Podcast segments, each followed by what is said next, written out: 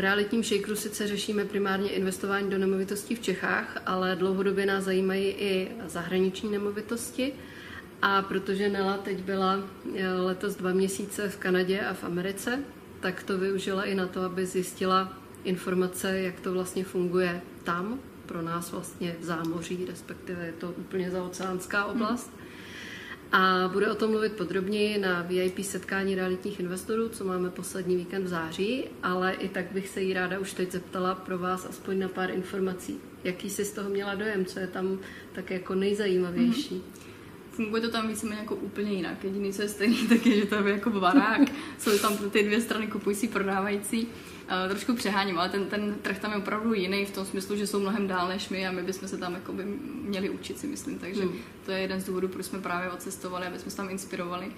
A ten hlavní zásadní rozdíl je v tom, že vlastně uh, u nás funguje většinou jeden realitní makléř, který zastupuje toho potažmo prodávajícího na začátku a pak jakmile se najde kupující, tak tam jsou prostě jakoby ty dvě strany na toho jednoho makléře, kdežto tam uh, je vlastně v, v úzovkách, oni tomu říkají dual agency, uh, nechci říct, že zakázaný, ale prostě není to podporovaný a každá strana by měla mít toho svého uh, zástupce.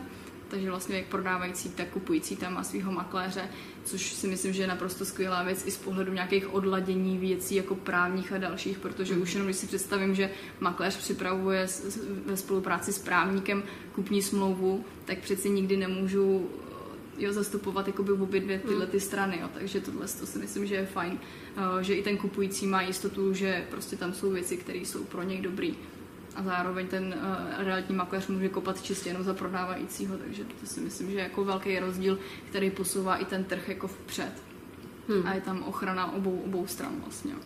A další věc, co je, co je jiný, tak je prezentace nemovitostí, bych řekla. Uh, tady se teďka hodně umíla, jako kdo natáčí video prohlídky, tak vlastně není dobrý makléř, s tím úplně nesouhlasím. Uh, ale ta prezentace tam v tom uh, je trošičku jiná v tom smyslu, že mají opravdu profesionální fotky, uh, majitelé tam chápou, že pro přípravu nemovitosti je potřeba něco udělat. Mm-hmm. Já to vždycky ráda připodobňuju k autům, že když prodáme auto, tak uh, vlastně ho taky vyčistíme, uklidíme a bereme to za samozřejmost, necháme vyčistit interiér a u těch nemovitostí mi často přijde, že ty lidi nad tím takhle jako nepřemýšlí a už, to chtějí mít skrku, už, už se stěhují a nebudu řešit tuhle současnou nemovitost, hmm. co mám.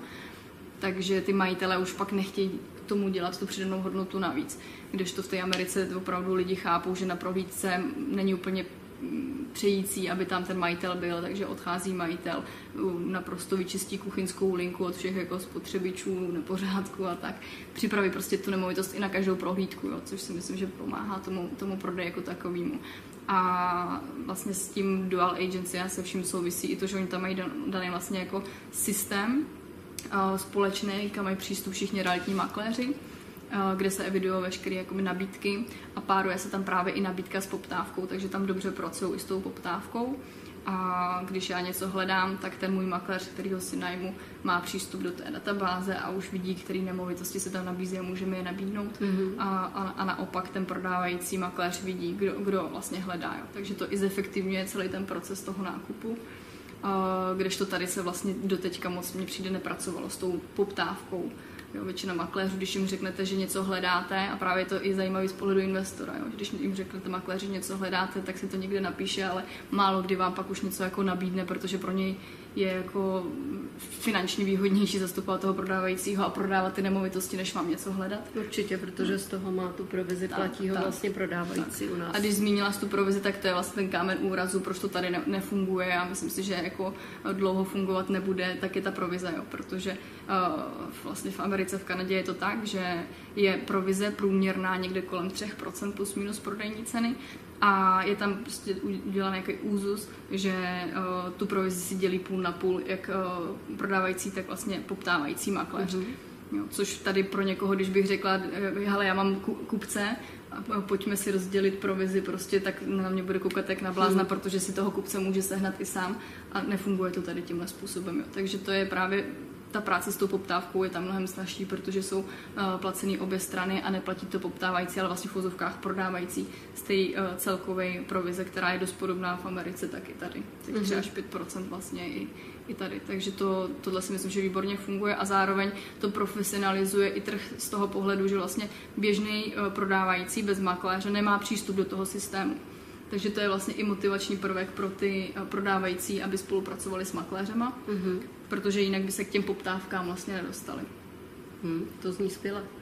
A co tě tam ještě zaujalo z pohledu nás jako investorů? investorů?